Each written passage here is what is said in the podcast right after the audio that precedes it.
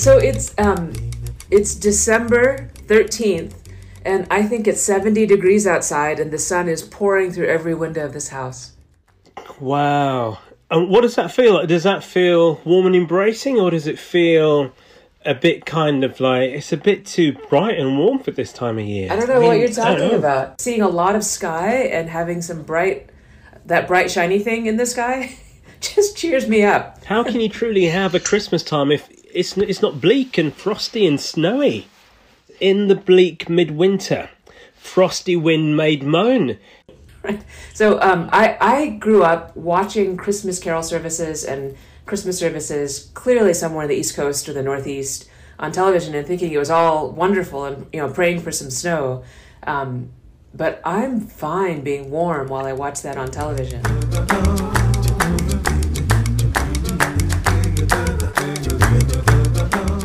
So this is our Christmas podcast of Race, God and Race conversation. I'm really excited today that we're going to be speaking to one of Rosie's friends today. Um, so Rosie, your Christmas treat.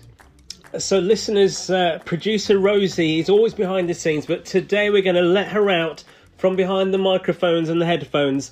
Rosie, tell us about your friend. Let us hear your voice. Oh, right. Okay. So, hello, everybody. Um, now, my present is to introduce to you two people, um, Bev Thomas, who you possibly, you might have glimpsed somewhere on the um, roundabouts of Greenbelt and so on. But um, I met Bev because she is also going to be presenting a HeartEdge podcast. Very different. So no, no, no, no. Take that shocked look off your face, Azariah. Um, she's also going to be presenting a HeartEdge podcast, and I have the pleasure of producing that one too.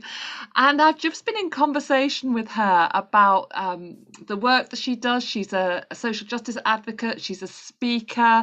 Um, she's got masses of energy. And I just really thought you two guys should meet her. And so um, here she is, up on your screens. Azariah and Winnie, meet Bev. Bev, meet Azariah and Winnie. Good to meet you both. Great to meet you. Thank you for doing this with us. Winnie, I've met you before up in Scotland somewhere, and Azariah, I don't think I've met you personally. Well, unforgettable. You have met me before. Oh my god! I'm forgettable. That's what I am. tell me, Um, tell me, tell me. Greenbelt. Greenbelt. Yes, we were on a panel together, and you were chairing it, and and, and getting conversation from me, um, Ah, Lemn Sissay, and all sorts of all sorts of fascinating um, household names that were aren't mine. I apologise. I do now recall. no apology needed. If we can all smile, I'm going to take a screenshot. Ah. It's amazing. Bev, it's lovely to see you. So, we have um, a, a question that we often have for our guests, which is what is home for you, Bev? Okay, so my family home um, is here in the West Midlands in the Black Country, um, where I was born and brought up. Home for me is quite an interesting question because when I'm in Jamaica, I feel very much at home. And the other place that I have felt very much at home is a place called Iona, which is a little island off the west coast of Scotland. Um, but when I was there, for some reason, I felt at home. So home for me is is where family is, is where friendship is, and where I feel at home. Bev, I have a question for you. Go on. When did you first realize that Jamaica felt like home? Okay, so I, I didn't go to Jamaica for years. Um, although I had the opportunity in my teens, I didn't go. I think I went to Jamaica first when I was in my late 20s. And I think I was a little bit more prepared then because I had this dilemma. Um, so I've always had this dilemma with identity. And here in the UK, I was told go home. And I was frightened of going to Jamaica and being told the same thing. Um, and lo and behold, I was. I was called English when I went to Jamaica. However, with family and with friends and with the culture, what I knew before I went to school, um, I felt at home. And even if people call me a foreigner in Jamaica, it is my home, very much my home. Gosh, that's amazing. Thank you. And I wonder um, if we were to have met you when you were, say, don't know, 9, 10, 11, what kind of activities would we have encountered you doing? You know, if we went into your church and opened the doors, where might we have found young Bev? So I've been at church since I can remember. Started off in a Methodist church and then a Pentecostal church when I was six. Um, you would have you would have seen me kind of with ears wide open, eyes wide open, trying to understand me in the context of what has been preached to me. Um, and the children's Bible I was given, where everybody looked European, trying to understand me in all of that context is where you would have find me. So I didn't say an awful lot. Um, I didn't speak an awful lot, but I listened.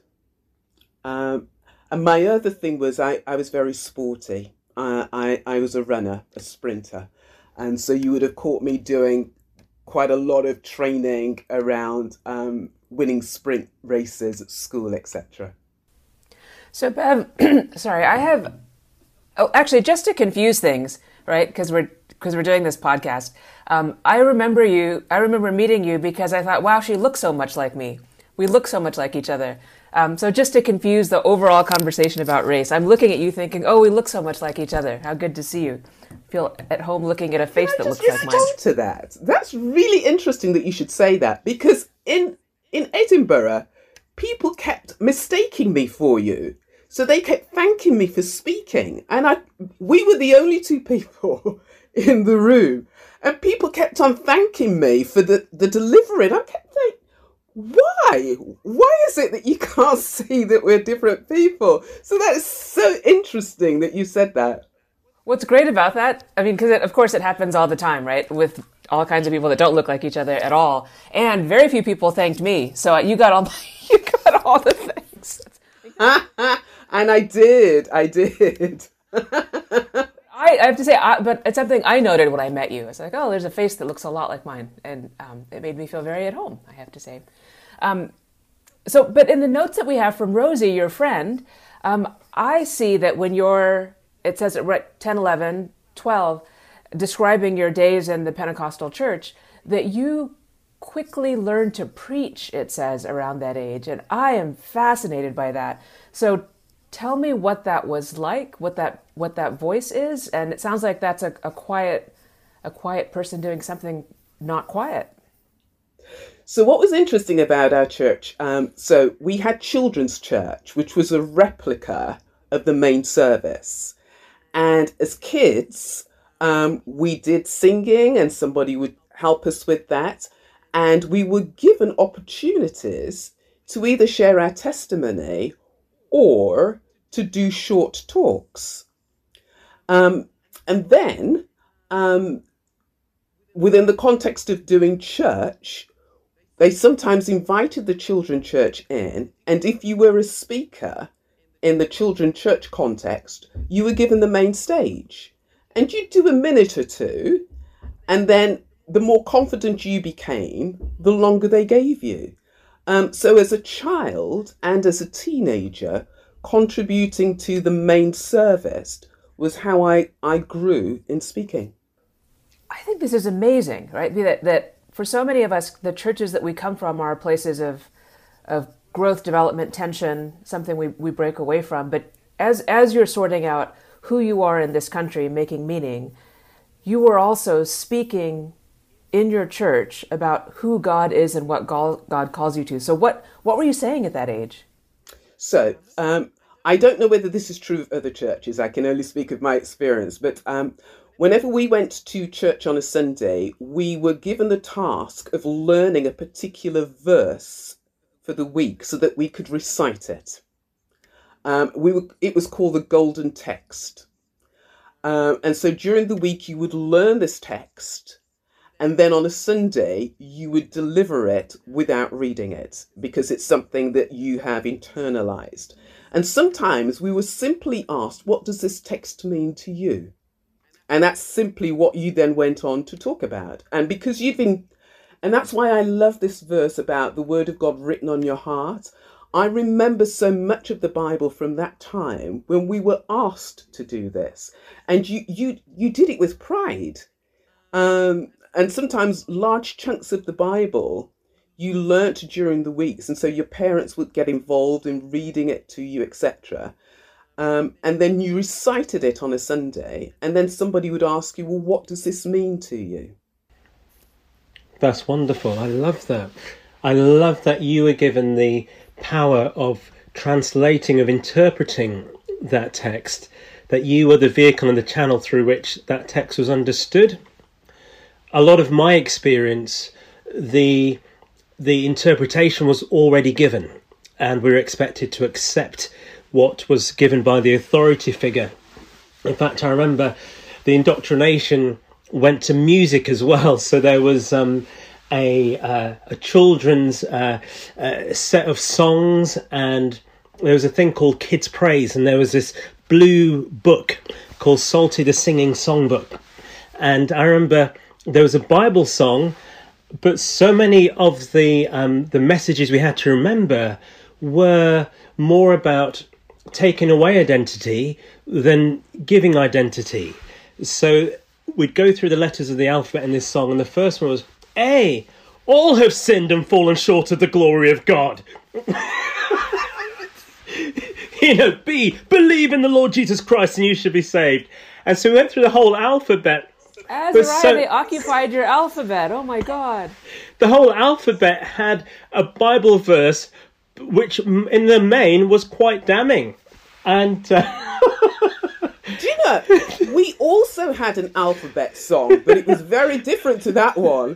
A was for Adam, Okay. B okay, was for Bethlehem, C is for Cain, D is for Daniel. So we we had a whole alphabet as well, but nothing as complex as Yeah. you had at all. yeah, yeah, yeah, yeah. Um, Wow. absolutely, yeah. But Well, we also were doctrinated as well. okay, Um, okay. So we were, and this this was my tension. Do you know? We were given liability. We were given the opportunity to express ourselves, but we're also told you're wrong, and this is what you need to believe. Okay, right. Uh huh. Okay, I see. So yes, so just that sense of indoctrination. Um, in the chat, Rose has just put um, one S for sin, a dreadful thing. That was another song we used to sing at Sunday school. S for sin, a dreadful thing. A for Adam who fell. V for victory, Jesus won. I, the one who came to tell. Open up I've your heart to him. Yeah, and um, it really Wow. was. A, it was a thing. But we used to sing these songs with smiles on our faces. We'd dance around the place, not realizing how much our identity has been dissembled. And for you as an athlete, I'm curious about: Did faith have anything to talk about to say to, to your body? The fact that you were an embodied person. I'm curious No. about that. Okay. no, not at all. I tell you, um, I had faith, and I didn't believe that my faith had anything to do with anything else of me. I tell you who helped me to understand who I was in the context of all of that? The lyrics of Bob Marley.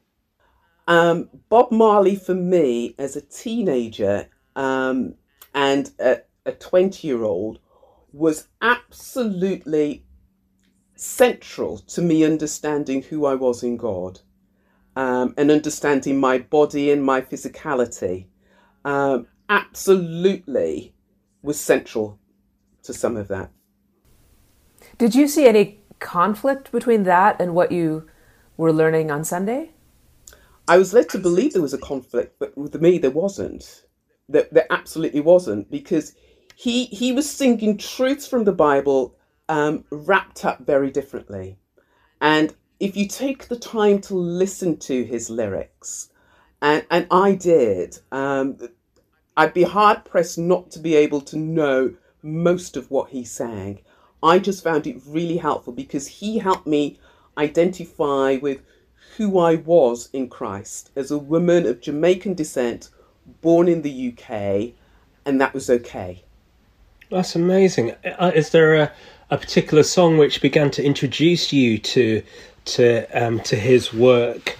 Um, or can you think of a particular song that had a particular resonance, which which um, which began to challenge that which we get in other places? Go ahead. The song that still wakes me up every morning, which is my ringtone, is "Get Up, Stand Up." That is my ringtone to this day on my phone. Uh, get up, stand up, stand up for your rights. And so, was this also the place that where you found language around race? So, I I know that when God wants my attention, I dream. Um, and from a very early age, I, I just did not get humanity with this whole thing of one group of people um, are um, better than another group of people. As a child, that's how I saw it. Um, and growing up here in the UK um, in the 60s, there weren't very many people who looked like me. Um, and I understood there was a difference. Um, and within my church context, um, it was explained to me in my teens when I wanted to explore a little bit more about faith that I was banned from doing so by my parents' peer group. And the reason they banned me and my peer um, from exploring here in the UK was when when some of them first came to the UK in the 50s and 60s, they were hurt by traditional churches that they were a part of in the Caribbean or in Asia or in Africa. And um, some decided to set up their own um, in people's houses, in school halls, etc., etc. And because they were so hurt, they chose to ban us from going, crossing certain lines, because they didn't want us to be hurt. Um, and I wanted to explore that, and it got me into an awful lot of trouble. Um, but I wanted to explore the pain and to understand what Revelation 7 meant in the here and now. Every tribe, nation, and tongue together worshipping. And all the people I saw in my local church at the time all look like me. And I wanted to explore that. Bev, that's fascinating to hear how boundaries were set up out of love and a desire to protect. But those um, those barriers became imprisoning in some ways. Um, I'm curious of uh, are there times when you encountered um, began to learn about race in society and community around you? You know what was what was going on around you on the streets that you were walking around in the family settings, which began to open up your mind to recognizing that everyone wasn't universally accepting black people here in the UK. So I occupy spaces where people don't expect to see somebody like me. Um, and then I quietly watch and listen, and when invited to speak, speak into the situation. And that's what I've spent most of my ministry doing, is occupying those spaces where people don't expect to see me at all. Um, one of the first um, things that I volunteered to do was to become a, a minister for a holiday company. So people used to pay to go away on holiday, and they would have a minister in a, as a part of the package who would put on a morning service for them, be available for them during the day, and to put on an evening service and do communion on the Sunday. And I was interviewed for this, and they asked me some very insightful questions about how would you manage as a single female going on holiday and ex- and people who are a little older than you and wanting to lean on you, etc., etc. You only pay to go on one of these holidays if you need somebody to talk to. Um, and so I went to some fantastic places during a 10 year period and met people who were very different to me from Middle England who had paid a lot of money to go on holiday for a minister and they get there and they've got me. And some of them, I watched some people agonize because they just did not know what to do. Um, and I had to reach out and sometimes step back and allow them to go through whatever struggle it was they needed to go through um, because they were the one that were in need.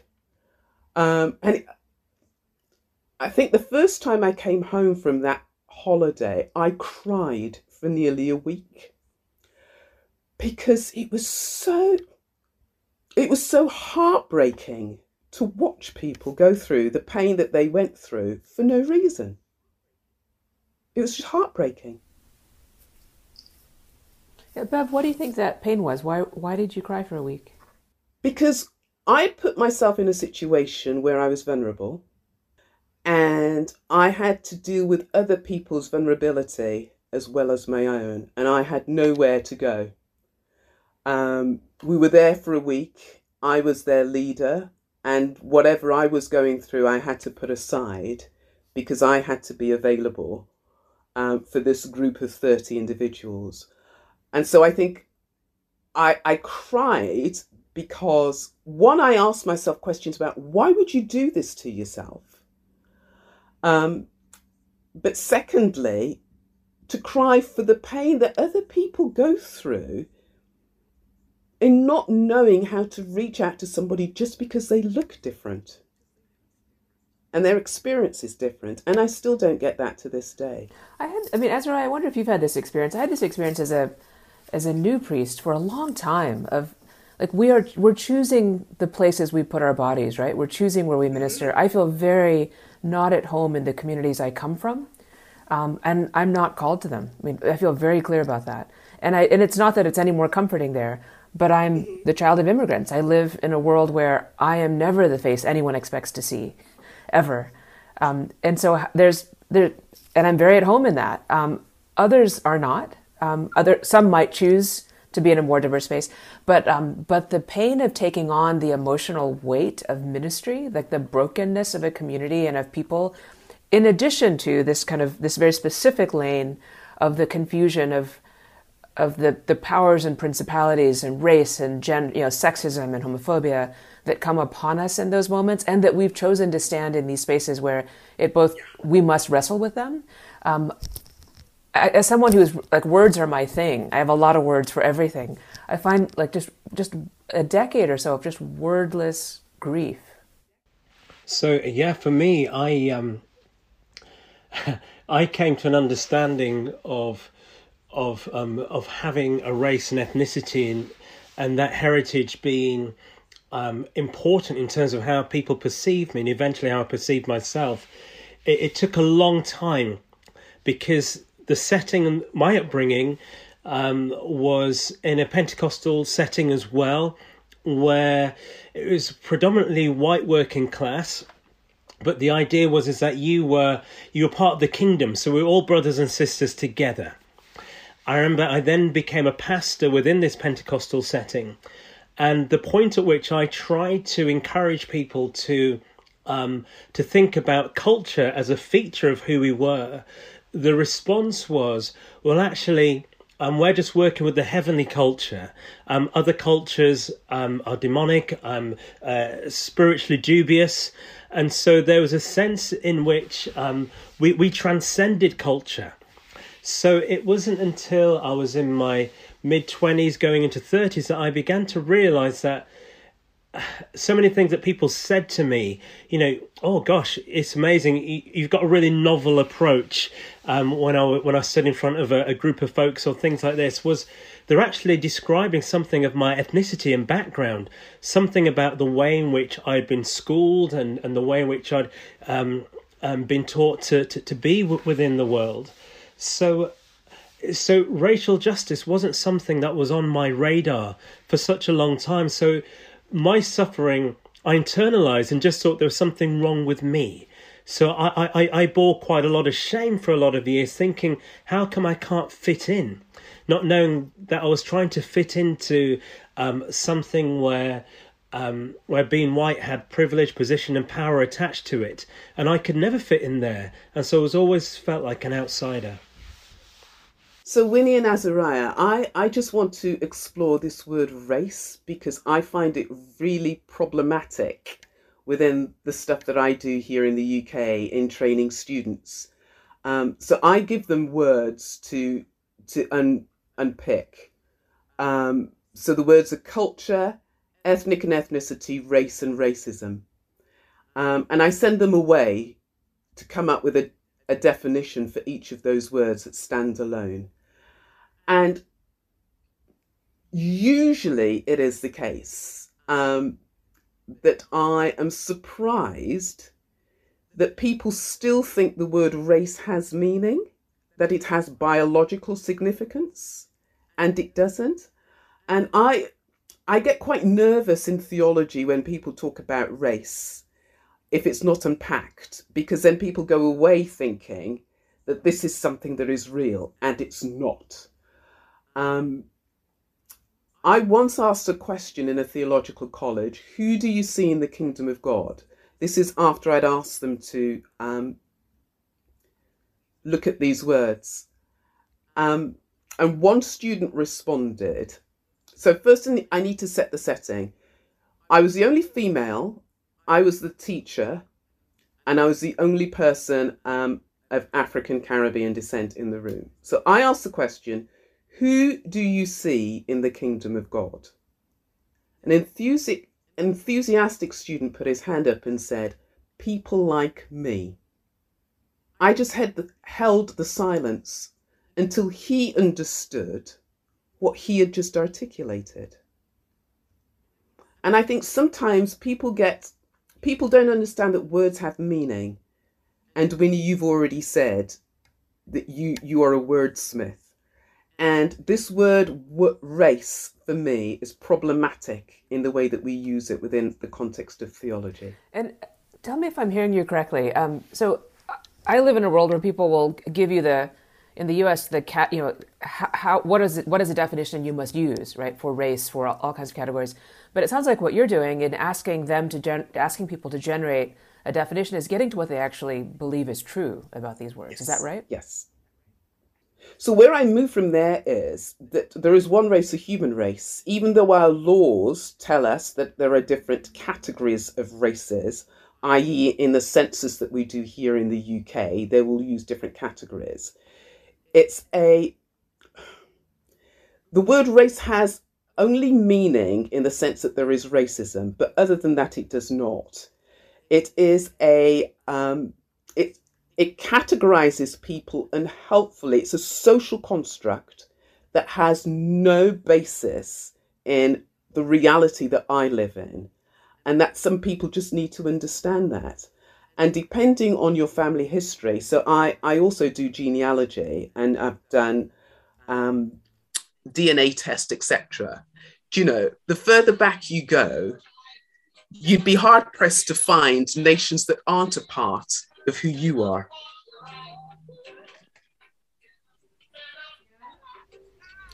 and there's a little bit of bob marley there i can hear just faintly in the background so sorry about that.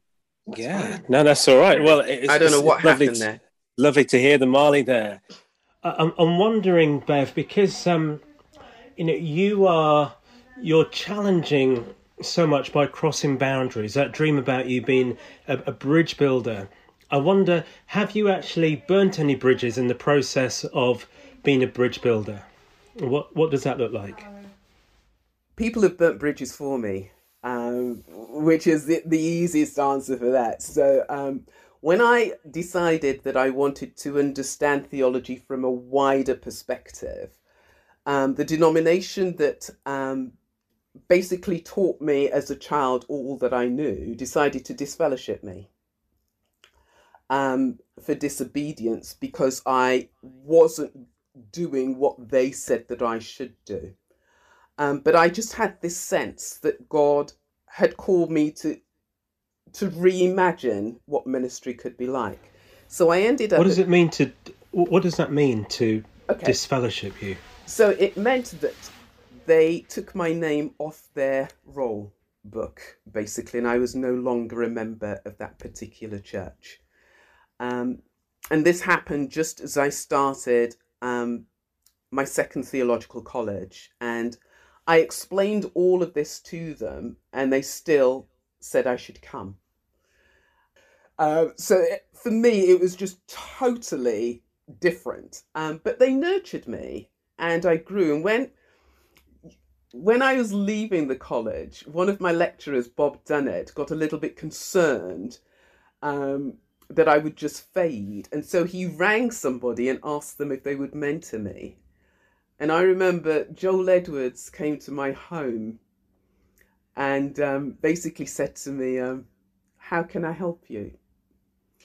And um, yeah, um, how can I help you? And walked with me and taught me much of what I knew and mentored me right up until he left us. Azariah Joel is someone known to you as well.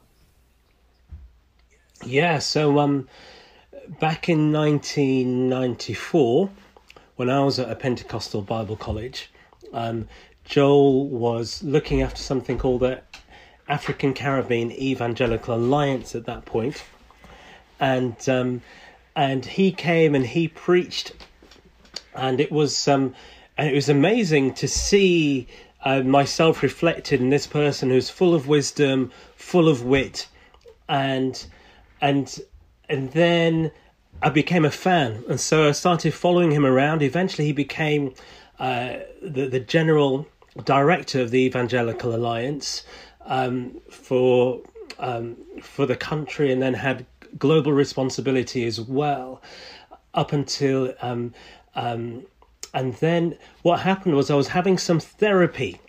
And my therapist said to me, um, a white person, uh, she said, You need someone who understands something of your background and heritage and history in order to help take you the, the, the next stage of the journey of healing from the various traumas and things that you've gone through. And so I reached out to Joel, and so he also became a mentor to me.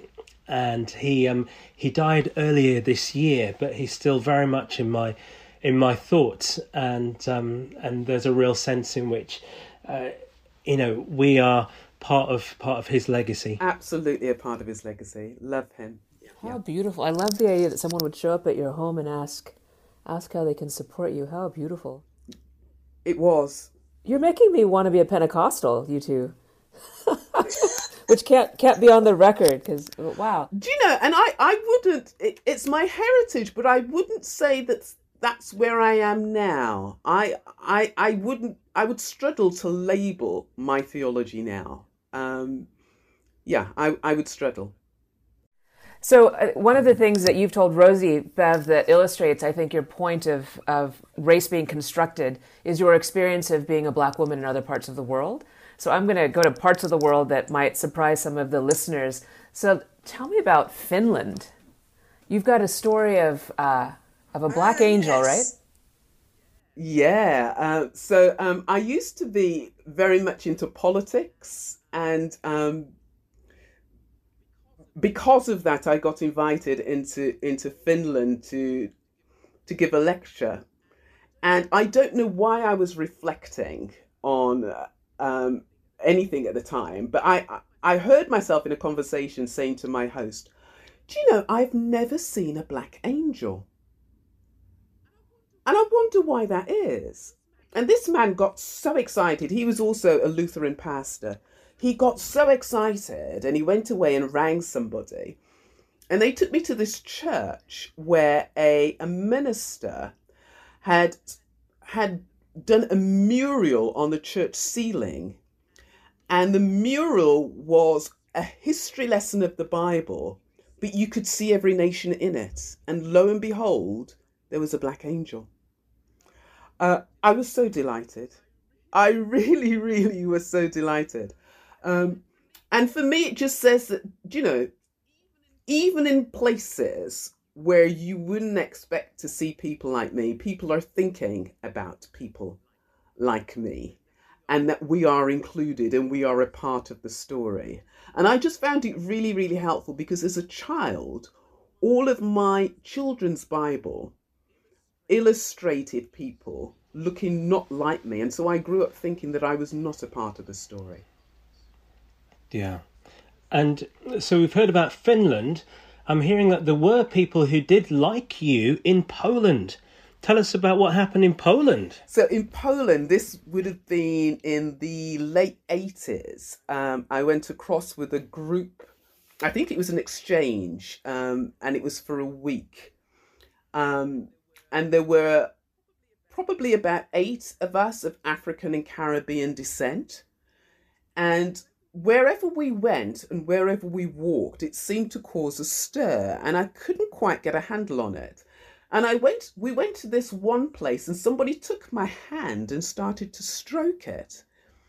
Um, it it didn't make me feel uncomfortable, but I, I just didn't get what was going on.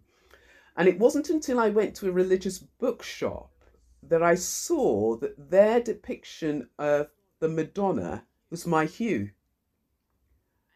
And they had never seen people of my hue before. And that was the fascination. That was why they wanted to touch us um, and, and get close to us. And I found that really, really interesting. Really, really interesting. Gosh. So, yeah. I Yeah. love that I've travelled and experienced all of this stuff. Yeah. And so the Black Madonna, um, uh, the Black Angel is helping you to feel part of the story. I yes, absolutely. Uh, I Yeah. know I'm a part of the story, but sometimes Yeah. you you just need these other influences, um, just to Yeah. say yes, you were there, you were there, Yeah, and you are there. it's wonderful. Yeah, and I um, in terms of the story, there's a carol uh, which I believe is a is one that you like, which has um, uh, this phrase: "A slave is still our brother," you know, and um, and I used to sing that carol without realizing I was singing those words because I, I wasn't prepared to understand. It was social commentary that there was something of, of justice within it you know? Um you know the one um uh where there's the line of chain shall he break the slave is still our brother and in his name all oppression shall cease I I Yeah. cry. Do you know I could listen to that song every day and not get fed up of it. I I, I just Yeah. think it fantastic. yeah gosh have you got some early memories of encountering that for me, it was the music before it was the words. Um, okay yeah I I love to sing, or I used to love to sing. I don't sing as much as I used to. I used to sing in choirs, etc. And I think it was the music that got me first, and then the words. Um, and I'm hearing people sing it online, etc. And it's just phenomenal. I think it's the best Christmas carol ever written.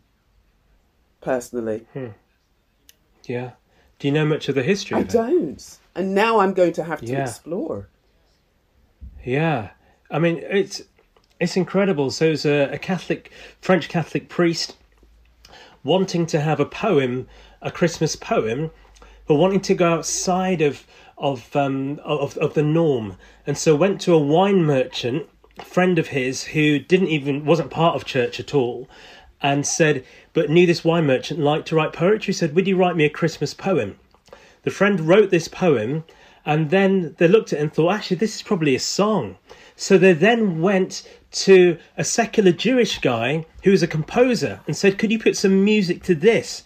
So the secular Jewish composer put the song to the um, to the to the wine merchant's poem, and then the priest used it. No When way. the Catholic Church discovered that it wasn't bona fide Catholics that had put this together, they tried to ban it, which made it far more popular.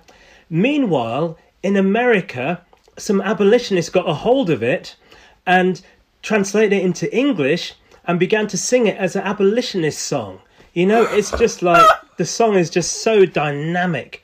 It's so Are you kidding me? So for all these years I've been singing this song and I didn't know this? Wow. I mean, I just love it. It's powerful, isn't it? Because it makes me think, gosh, um, how can we...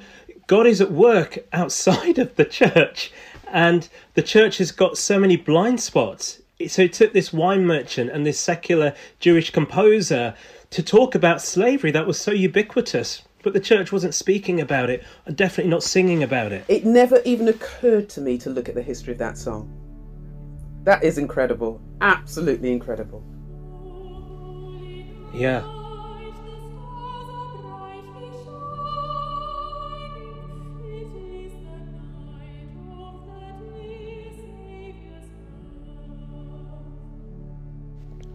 Well, I think instead of our usual grace music, let's end this podcast with the choir of St. Martin in the Fields singing O Holy Night. Thank you, Bev, for being with us. Thank you, Winnie. You, Rosie. Thank you, HeartEdge.